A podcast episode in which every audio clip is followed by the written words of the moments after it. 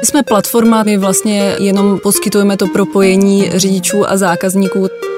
Chceme mít pokryté všechny země, kde to dovoluje politická situace a kde to dává smysl. To znamená země, kam vlastně nepřijíždí žádní turisté, pro nás úplně smysl nedávají, ale ještě pořád je tam místo pro růst. V tuhle chvíli nejvíce lidé cestují do Latinské Ameriky. Pík.cz Pík.cz Pík.cz Váš podcast ze světa biznisu. Webová platforma Daytrip spojuje cestující se sítí více než 5000 řidičů v 90 zemích světa. Celkem pro cestující zajišťují až 40 tisíc možných tras, které si zákazníci v případě potřeby mohou dle domluvy přizpůsobit. Firma se během sedmi let dopracovala k téměř půlmiliardovému obratu na platformě, i když se musela v posledních letech vypořádávat se složitou situací, hlavně kvůli pandemii covidu, která v podstatě vystavila cestování stopku. O tom, jak se Daytrip s touto situací vypořádal, anebo jak se mění cestovatelské návyky, si budu povídat se spoluzakladatelkou firmy a zároveň její provozní ředitelkou Markétou Bláhou.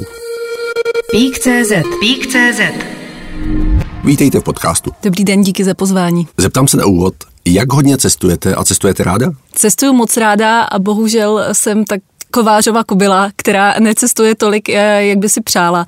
Takže v posledních pár letech necestuju tak moc, jak bych si přála. A cestujete i s daytripem? Přiznám se, že já jsem s daytripem cestovala zatím jednou, protože jsem se pohybovala spíš, když cestuju po nějakých bližších regionech a největší přidaná hodnota daytripu je pro turisty právě, když se vydáte do nějaké vám neznámé a vzdálenější země, takže tam se teprve chystám. Které ty země tedy jsou pro vás jako pro daytrip, když už se budeme bavit o biznesu, ty nejdůležitější? Pro nás jsou určitě důležité země v Jižní Evropě, které jsou hodně populární a atraktivní pro zákazníky ze Severní Ameriky, což jsou primárně teda američané, Eh, jsou tam určitě i Kanaděné a teďka už i Australani, kteří byli po dobu pandemie dlouho, eh, dlouho v podstatě zavření eh, na svém kontinentu a nemohli ho opustit. Ale takže řekněme severoameričané v Evropě a primárně teda v, v té jižní Evropě. Když jsem říkal na úvod, ti vaše řidiči zajišťují až 40 tisíc možných tras. Je to tak, že jsou předem nadefinované trasy, kudy ty řidiči budou jezdit? My máme nadefinované, řekněme, ty spoje z A do B a Potom těch, ta kombinatorika je tam obrovská, takže proto je i to číslo těch tras tak veliké, ale samozřejmě dokážeme, pokud je to v nějakém radiusu dostupné od těch našich tras, eh, zajistit našim zákazníkům v podstatě přepravu odkudkoliv, kamkoliv, pokud v tom regionu nebo v tom místě máme, máme do své partnerské řidiče. A množství těch bodů, těch AB, tak těch je nekonečně mnoho?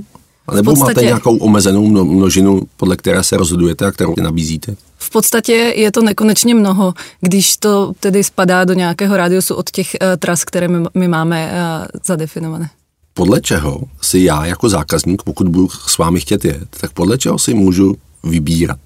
Co všechno ta vaše platforma umožňuje? Naše platforma uh, vám umožňuje v první řadě teda spojení s nějakým lokálním řidičem, ale nejen to, vy si můžete předem naplánovat tu trasu, na které vás ten řidič sveze a Primární motivace pro zákazníky je opravdu transfer z bodu A do bodu B. Takže dejme tomu, když budeme mluvit konkrétně a budu chtět já třeba jet do Barcelony v tuhle chvíli z Prahy, z Prahy do Barcelony je to většinou už, to už, to už bych vám možná eh, doporučovala naši konkurenci, což by byl nějaký let. Mm-hmm.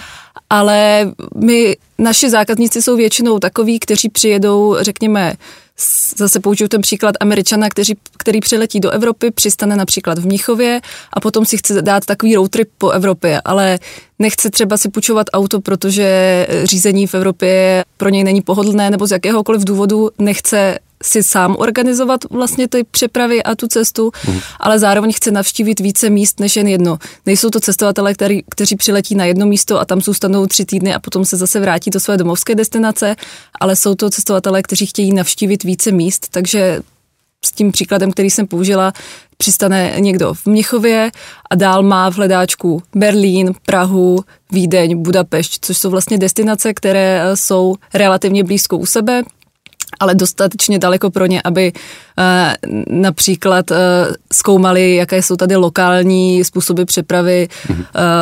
Vlaky můžou být komplikované, zase musíte se dostat z hotelu na vlakovou stanici, z vlakového nádraží zase, zase mm-hmm. dál do hotelu a vlastně my přinášíme zákazníkům ten komfort a to, tu možnost vlastně neřešit a nestresovat se tady těmi komplikovanými přesuny mezi těmi jednotlivými body, které oni si naplánovali po dobu své dovolené. To znamená, že já jako ten Američan, když přiletím do toho Mnichova, tak tam už tam mě bude váš čekat a přesune mě, dejme tomu, do Prahy, která bude Přesně jako tak. na na prvním místě mého seznamu. Přesně tak. Přesune vás do Prahy, která bude na prvním místě uh, vašeho seznamu a ještě vám cestou nabídne, že se můžete stavit někde uh, na nějakou vyhlídkové místo nebo, nebo zastávku po cestě, třeba abyste... Plzeň. Na, třeba Plzeň. Na, na pivo. Třeba Plzeň na pivo, to je velmi populární tyhle zastávky typu pivovar, vinice, navštívení, protože tak se nejlépe seznámíte s lokální kulturou a určitě se s vámi řidič může zastavit třeba v Plzni, vy máte čas se projít po daném místě a vlastně toho vidíte mnohem více, než kdybyste, kdybyste třeba se rozhodl pro přesun letadlem. A pak, když budu pokračovat na ten Berlín, tak pro mě přijede ten samý řidič, anebo budu mít nějakého dalšího řidiče, který má tu cestu do Berlína a zajišťuje tohle spojení? To záleží na dostupnosti řidičů a na tom, kteří řidiči tedy se rozhodnou. My vlastně tím, že jsme platforma, tak propojujeme ty zákazníky s řidiči, tak eh, nabízíme řidičům, pokud mají zájem o, o ten transfer, tak, tak ho můžou si nějakým způsobem přijmout pomocí aplikace a zajistit tomu zákazníkovi. Takže můžete narazit zrovna na stejného řidiče, ale může to být úplně jiný řidič. Ne, nefunguje to tak, že bychom vám nebo že by, že by jeden řidič vás vezl až z Mnichova do Budapešti, ale vždycky je to nějaký lokální řidič, buď z jedné nebo z druhé země. A když budeme dva nezávislí takovýhle turisté, jeden bude, nevím, z Los Angeles a druhý bude z New Yorku, ale setkáme se na tom letišti v Mnichově, tak propojujete i vy takhle ty v vozovkách neznámé turisty? V tuhle chvíli máme nějaké pokusy tohle dělat. Spustili jsme službu která je sdílená, takže tam je umožněný přesně to, co vy popisujete, ale máme to zatím jenom ve dvou destinacích, eh, v podstatě na dvou trasách. Máme to mhm. v Itálii a v Mexiku, ale do budoucna plánujeme eh, poskytnout tuhle tu službu, řekněme, se skupování, se skupování zákazníků na těch hlavních trasách. Jak velký je zájem o tuhle tu vaši platformu, o tuhle tu službu? Nemyslím tu, co teďka rozvíjíte, ale mm. obecně tu celkovou. Já věřím, že nebo určitě i naše čísla říkají, že ten zájem tam je a že je to, že je to služba, která si najde své zákazníky. Eh, my nejsme úplně prémiová služba, že by to byl šofér v čepici a luxusní služba, ale na druhou stranu zase nejsme úplně služba pro baťuškáře, kteří radši eh, si vezmou autostop nebo, nebo, jedou, nebo jedou vlakem ale těch zákazníků, kteří chtějí nějaké pohodlí a nechtějí vlastně se stresovat zbytečnými věcmi na dovolené, je, je spousta, takže vidíme, že ten zájem je a stále roste, což nás velmi těší. Roste v Evropě nebo v celém světě, anebo vy jste uváděla ten konkrétní příklad v Ameriky, která má velk, asi velký potenciál. Roste celosvětově a i s tím, jak se rozšiřujeme do dalších a dalších zemích, tak nám to umožňuje vlastně nabídnout tu službu eh, více zákazníkům i s tím, že si zákazníci se vracejí a většinou lidi necestují stále do jednoho místa, ale jeden rok eh, například navštěvují Jižní Evropu, další rok se vydají do do východní Evropy a další rok eh, se vydají do střední Ameriky a tím, že my vlastně rozšiřujeme svoje služby eh, do dalších a dalších zemí, tak eh, to můžeme nabídnout zákazníkům i opakovaně. Jak moc vás zastavil COVID? Zastavil nás velmi.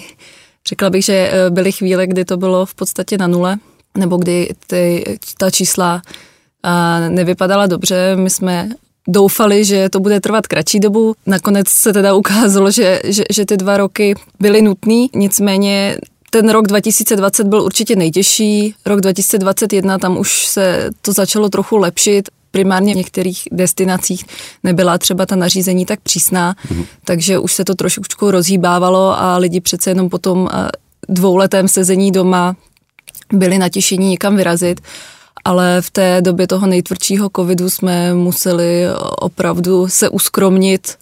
A Dostalo vás to do řekněme, existenciálních problémů jako firmu? Jako firmu ne, bylo tam určitě těžký i nějaký mentální přesvědčení toho, že covid musí jednou pominout a že se nesmíme vzdát a že to nesmíme zabalit, protože jsme byli dobře rozjetí a věřili jsme, že jednou covid musí skončit a budeme pokračovat hmm. v, tom, v tom, co děláme, což se naštěstí ukázalo ale určitě museli jsme osekat eh, vše, vše, co se dalo a opravdu si dvakrát rozmyslet, eh, jestli investice do ať už to byly nějaké softwary hmm. používané ve firmě, eh, které můžou stát pár dolarů na uživatele, ale opravdu v té době jsme každou jednu věc zvažovali, jestli je opravdu nutná a šli jsme opravdu jenom na to nejnutnější jádro. A došlo i, řekněme, z druhé strany, když se na to podívám, došlo i k nějaké pomoci tím, že jste si prošli tímhletím očistným procesem. Mám na mysli, že když jsem se bavil s jinými firmami z jiných oborů, tak ty říkali, nám to dalo čas, že dva roky jsme mohli se zamyslet nad tím, co děláme, zoptimalizovat spoustu procesů, něco vyházet, někde jakoby se uskromnit a naopak některé věci rozvinout, protože jinak jsme furt v běhu tlačení klienty, tak eh, pomohlo ten covid a ta dvouletá pauza i v něčem takhle vám? Určitě ano. Samozřejmě, kdyby covid nebyl, byli bychom raději, ale v něčem mohl být ten proces trošku i očistný a rozhodně jsme měli čas se zastavit a vyvíjet ten produkt dál. My jsme rozhodně nečekali, až to přejde nečinně, takže jsme dále rozvíjeli náš web, naši aplikaci pro zákazníky. Opravdu jsme se soustředili na to, aby když covid skončí, abychom se do toho mohli pustit naplno. Mm-hmm. A nečekali jsme, že to bude teda trvat dva roky, nicméně nějaký ten čas na to, abychom se zase zastavili a zamysleli se, tam byl a věřím, že nám to také pomohlo. Ve své bázi nebo na té platformě máte pět tisíc řidičů taky jak dochází k výběru těch lidí, kteří pro vás de facto pracují? My máme síť spolupracovníků, kteří mají na starost eh, vlastně nabírání těch řidičů a vždycky se se všemi řidiči vidíme osobně, protože uh-huh. přece jenom eh, zákazníkům slibujeme, že ti řidiči jsou prověření a vždycky chceme vědět, že ten řidič není jenom člověk, že, který má řidičský průkaz plus nějaké další eh, náležitosti, eh, které se liší zemi od zemi. U někoho stačí jednoduchá nějaká licence, u někoho jsou ty licence složitější. Mm. Nicméně chceme, aby ten člověk byl příjemný, protože přece jenom naši zákazníci tráví a s řidičem v autě někdy i 6 hodin, hmm. 8 hodin a rozhodně chceme, aby ten, aby ten stravený čas byl příjemný.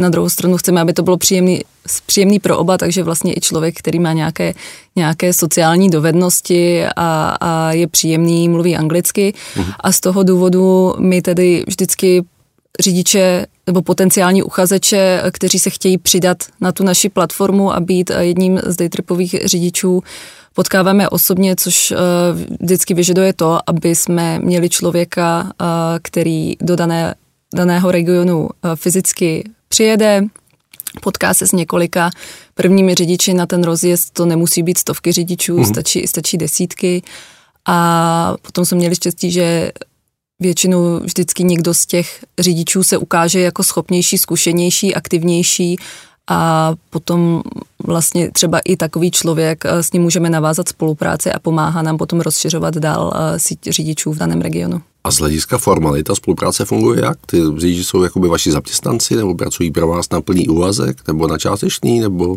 My jsme platforma, takže ti, my vlastně uh, jenom poskytujeme to propojení řidičů a zákazníků, takže ti řidiči jsou, jsou nezávislí řidiči. To znamená, já jako řidič, který projdu vaším sítem, že jsem sociálně zdatný, umím anglicky, mám řidičák, eh, auto, tak v tuhle chvíli dejme tomu přes platformu vyklikám, kdy mám čas, kdy můžu někoho převážet, v kterých místech se můžu pohybovat a na základě tohohle toho se to propojí s tím konkrétním klientem. A na základě toho my vám začneme, eh, na, vy jste vlastně od nás verifikovaný a my vám začneme nabízet, nabízet uh, možné, možné tripy a vy se rozhodnete, jestli je chcete nebo nechcete přijmout, jestli chcete tu zakázku mezi vámi a tím zákazníkem realizovat nebo ne. Pík.cz Pík.cz Jak zajímavý to pro mě jako potenciálního řidiče, nebo už možná zaháčkovaného řidiče, je jakoby zajímavý finančně. Když to přiblížím teda na tom konkrétním příkladě, mm-hmm. že bych byl ten řidič, který dokáže obsloužit Mnichov, a dokáže dovízt zákazníka nebo turistu mm-hmm. do Prahy, kolik jakoby toho turistu to bude stát, ta cesta a kolik z toho pro mě mm-hmm. jakoby bude pro řidiče. Většina té ceny, kterou platí zákazník, jde za řidičem. My si za to bereme nějaký jenom poplatek za zprostředkování té transakce, mm-hmm. takže většina těch eh, peněz, které zaplatí zákazník, jde, jde tomu řidiči. A pak je i na aktivnosti a šikovnosti toho řidiče, kolik vlastně jíst se rozhodne eh, realizovat a když říkám šikovnost, tak uh, potom často zákazníci těm šikovným řidičům dávají i celkem vysoká dýška, takže hmm. i na tom se nějakým způsobem může. Dokážu se tím jako šikovný řidič uživit? dokážete. Ono zase, my se bavíme o tom, že my jsme v 90 zemích světa a je to celkem těžko generalizovatelné, mm. protože v některých zemích eh, světa opravdu ty, řidič, ty, ty řidičské licence jsou tak drahé, že se ten, tím řidič musí uživit. Na, nemusí jezdit jenom s daytripem, ale má třeba i svoje zákazníky a nebo má pak další platformy, přes které může může přijímat. V těch zemích, kde třeba není tak těžké získat tu licenci, to někteří řidiči dělají v podstatě jako přivídělek nebo možnost setkat se, setkat se s lidmi z celého světa. Takže určitě se tím dá uživit, když se rozhodnete věnovat tomu naplno. Uh-huh. A ty přísné země jsou které třeba? Ty přísné země jsou třeba Itálie. Uh-huh.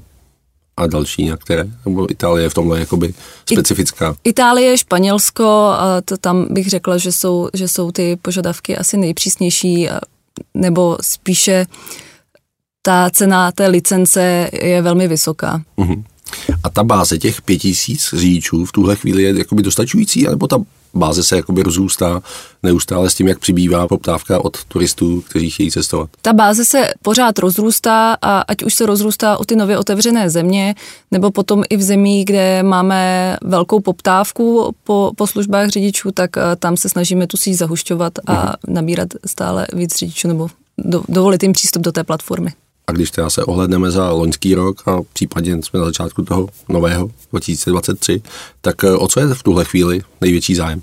Teď v tuhle chvíli nejvíce lidé cestují do Latinské Ameriky, protože ta sezona v Evropě je v podstatě teď taková uh, trošku na budu mrazu, skončily nám Vánoce, jaro ještě nezačalo, takže teďka se největší zájem promítá právě v Latinské Americe, kde, kde je příjemně a, a teplo a je to vlastně i taková, teď je tam, začíná vrcholit sezóna. A je to tak, že ta poptávka je vlastně sezónní, že se to přelévá z jednoho regionu do dalšího a spíš jde, spíš jakoby trendovější ta v vozovkách letní sezóna, kde je poptávka po tom létě? Do určité míry ano, v některých zemích je to vidět víc a v některých méně, ale Určitě jsou země, kde je ta sezónnost vyšší, třeba i ta zmíněná Itálie, tam, tam ta sezónnost rozhodně ne, že by lidé nejezdili vůbec do Itálie přes zimu, ale je to rozhodně znát, že ty letní měsíce jsou mnohem nabitější.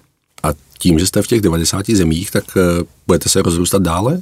Chcete mít pokrytý úplně celý svět? My chceme mít pokryté všechny země, kde to dovoluje politická situace a kde to dává smysl to znamená, že země, kam vlastně ne, nepřijíždí žádný, žádní turisté, pro nás úplně smysl nedávají, ale ještě pořád je tam místo pro růst, takže tam, kde je to bezpečné jak pro řidiče, tak pro, pro turisty a ti turisté se tam vyskytují, tak tam hmm. se určitě ještě rozšiřovat chceme. Ovlivnilo vaše působení i současná válka na Ukrajině, ta ruská agrese? Ovlivnilo. Ovlivnilo, když se koukáme na ten region, řekněme, východní až střední Evropy, takže země jako Česko, Slovensko, je tam i Rakousko, Slovinsko, tak opravdu vidíme, že přestože jsme celkově rostli, co se týče nějakých e, čísel oproti roku 2019, mm. tak e, tady v těch zemích e, regionu, který je blíže, blíže Ukrajině, ten růst nebyl. Uhum. A někde byl i mírný propad a je to primárně kvůli teda válce na Ukrajině, protože, jak jsem zmínila, spousta našich zákazníků jsou američané a pro ty je opravdu to vnímání toho, toho regionu možná někdy trošku složitější a jsme příliš blízko uhum. Ukrajině, ale věříme, že taky, je tak jako covid, tak ani válka snad nebude trvat uhum. příliš dlouho. Jak zjišťujete zpětnou vazbu, ať už od zákazníků nebo případně od řidičů? Ptáme se na zpětnou vazbu pomocí e-mailu, máme i aplikaci, takže někteří zákazníci nám nechávají eh, zpětnou vazbu i, i v aplikaci a ptáme se, jak byli spokojení vlastně s celým tím zážitkem a rozhodně si z toho bereme po naučení. Není to jenom tak, že bychom tu zpětnou vazbu nechali někde ležet bez toho, aniž eh, by si to kdokoliv přečetl. My opravdu poctivě čteme každý jeden e-mail s touhle informací a a snažíme se s tím potom dále pracovat, protože i ten předpoklad, že když je nějaká věc, kterou všichni zákazníci oceňují a my třeba nekomunikujeme uh-huh. ve svých marketingových aktivitách, tak je to pro nás vlastně ztracená příležitost a naopak, když vidíme, že se opakuje nějaká věc, která třeba nevyznívá až zase tak skvěle pro ty zákazníky, tak se snažíme to upravovat tak, aby, aby ten zážitek byl pro ty zákazníky ještě lepší. A sbíráte i zpětné vazby od řidičů? Že dejme tomu, že turistům se líbilo tohle a tohle a oni vám to říkají, případně nevím, zákazník byl spokojený s tím letím, tohle se mu nelíbilo, abyste to mohli potom šířit i mezi další řidiče, případně pokud to je něco obecnějšího rázu? Tam to nezbíráme takovouhle formou, že bychom jim posílali, nevím, každý týden dotazník s požadavkem na zpětnou vazbu, ale my jsme s našimi partnerskými řidiči v poměrně úzkém kontaktu s tím, že, že jim třeba nabízíme ty jízdy a komunikujeme s nimi a když snažíme se jim poskytnout podporu, mm-hmm. i když mají třeba nějaké, nevím, nemůžou najít zákazníka, takže není to jenom tak, že bychom je úplně nechali v tom samotné a oni se nám s námi o tu zpětnou vazbu často a rádi podělí, takže s tím také pracujeme dokážete i skrz ty řidiče nabízet těm turistům některé unikátní zážitky, které jsou odpovídající danému času a dané lokalitě. Teď nevím, napadá mě třeba, že tam Moravě vinobraní, nebo že někde třeba hudební festival a tak dále. Tohle už necháváme trochu na těch řidičích, protože věříme, že ta autenticita je určitě velkou součástí toho zážitku. Je to jedna z věcí, kterou ti zákazníci velmi oceňují. Uh-huh. A takže když řidič uh, zmíní zákazníkovi po cestě, že je zrovna vinobraní, jestli se tam zákazník nechce zastavit, tak uh, jim v tom určitě nebráníme. Na druhou stranu je zase tomhle neponoukáme nutně, že musí se zastavit na vinobraní, aby to zákazník viděl. Ale právě ta velká přidaná hodnota a to, co zákazníci oceňují, je to propojení s tím, jakým lokálním člověkem, který o těchto věcech případně ví, mm-hmm. nebo v podstatě se s nima baví o každodenním životě, o běžných věcech a to je vlastně to nejpřínosnější pro většinu zákazníků.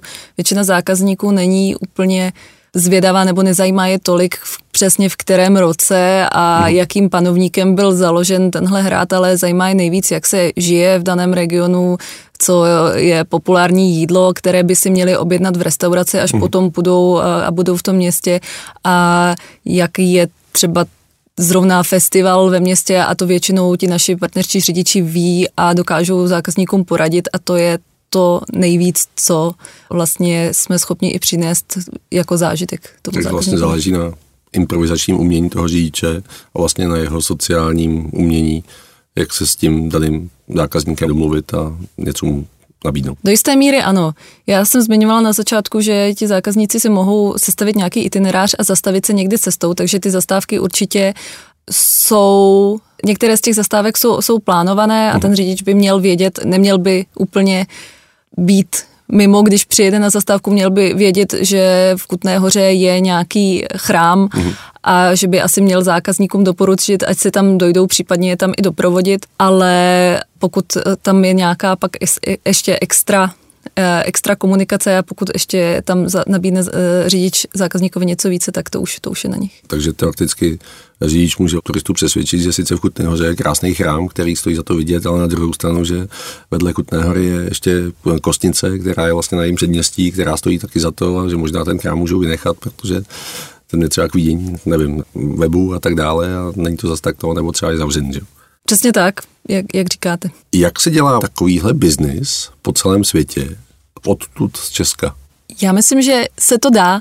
Tam je i ta věc, kterou jsem zase zmiňovala před chvílí, že my máme nějakou síť spolupracovníků po celém světě, mm-hmm. takže máme v určitých regionech nějakého člověka, kterého můžeme kontaktovat o pomoc, takže není potřeba pro nás mít kanceláře v různých místech, ale když seženeme nějakého, nějakého partnera v daných regionech, tak eh, se to určitě dá. Tyhle ty partnery, ty se vám daří schánět jak? A většinou, většinou tihle partneři potom vzejdou z těch našich řidičů, kteří, kteří byli na platformě a je to vždycky někdo, kdo se zaj, zajímá o to, co by mohl udělat ještě víc třeba. Tím, že to je cestovatelský biznis a turistický ruch, který je velmi konkurenční, tak eh, kde vy vnímáte vaši nejbližší, nej, nejvážnější konkurenci. Jsou to firmy typu, nevím, Blablacar, které nabízejí taky spolujízdu na bázi sdílené ekonomiky. Blablacar to naštěstí určitě není, protože Blablacar je fakt, jak jste řekl, jenom spolujízda, takže já, když bych byla turista, tak se musím přizpůsobit člověku, který jede a musím dojet třeba z Prahy na Černý hmm. most, někam úplně na druhý konec města a v danou hodinu, kdy zrovna tam projíždí ten člověk, který mi jízdu nabízel a není to úplně příjemný pro mě jakožto pro turistu, protože ten přístup je takový, že se to řídí podle řidiče a ne podle toho spolucestujícího mm-hmm. nebo zákazníka, když to u nás je to opravdu on-demand služba nebo teda na podle požadavku, podle mm-hmm. požadavku zákazníka, ale Třeba typicky v Evropě je pro nás pořád konkurence klasická přeprava, takže jsou to vlaky, můžou to být letadla, autopůjčovny, uh-huh. takže my potřebujeme přesvědčit zákazníky, že cestování s lokálním řidičem v autě je mnohem příjemnější zážitek, než stát eh, tři hodiny předem na letišti v odbavovací hale a nechat se skenovat. A přesvědčujete je pomocí čeho? Přesvědčujeme je pomocí online marketingu. Uh-huh. To znamená, že propagujete na sociálních sítích, snažíte se dostat do světa online a nějakým tím letím způsobem? Také a plus jsme ještě ve vyhledávačích, takže když zákazník vyhledává možnosti přepravy mezi dvěma místy, tak jsme jedna z těch možností, které na něho vyběhnou. Takže v momentě, kdy si teďka budeme spolu povídat, tak na mě bude za chvíli vyskakovat všude daytrip, abych někam cestoval? Doufám, že ne, že takhle nás ještě neodposlouchají sítě, ale pokud to na vás vyskočí, tak určitě za to nemůžeme. tím, že to cestování se v tuhle chvíli rozvíjí, tak jaké jsou vaše jako biznisové cíle? Bavili jsme se o tom, že za loňský rok jste měli zhruba půl miliardový obrat na platformě, tak do budoucna ten strop nějaký? Tak uh, věřím, že strop, strop je nekonečno, takže my se budeme snažit růst, jak jen to půjde a uvidíme, kam až dorosteme. A další oblasti rozvoje? Další oblasti rozvoje jsou, jak jsem naznačila, například sdílená přeprava, když se budeme snažit vlastně se skupovat více cestovatelů, více turistů, a abychom mohli na, nabídnout ještě většímu množství lidí mm-hmm. možnost přepravy a další produkty.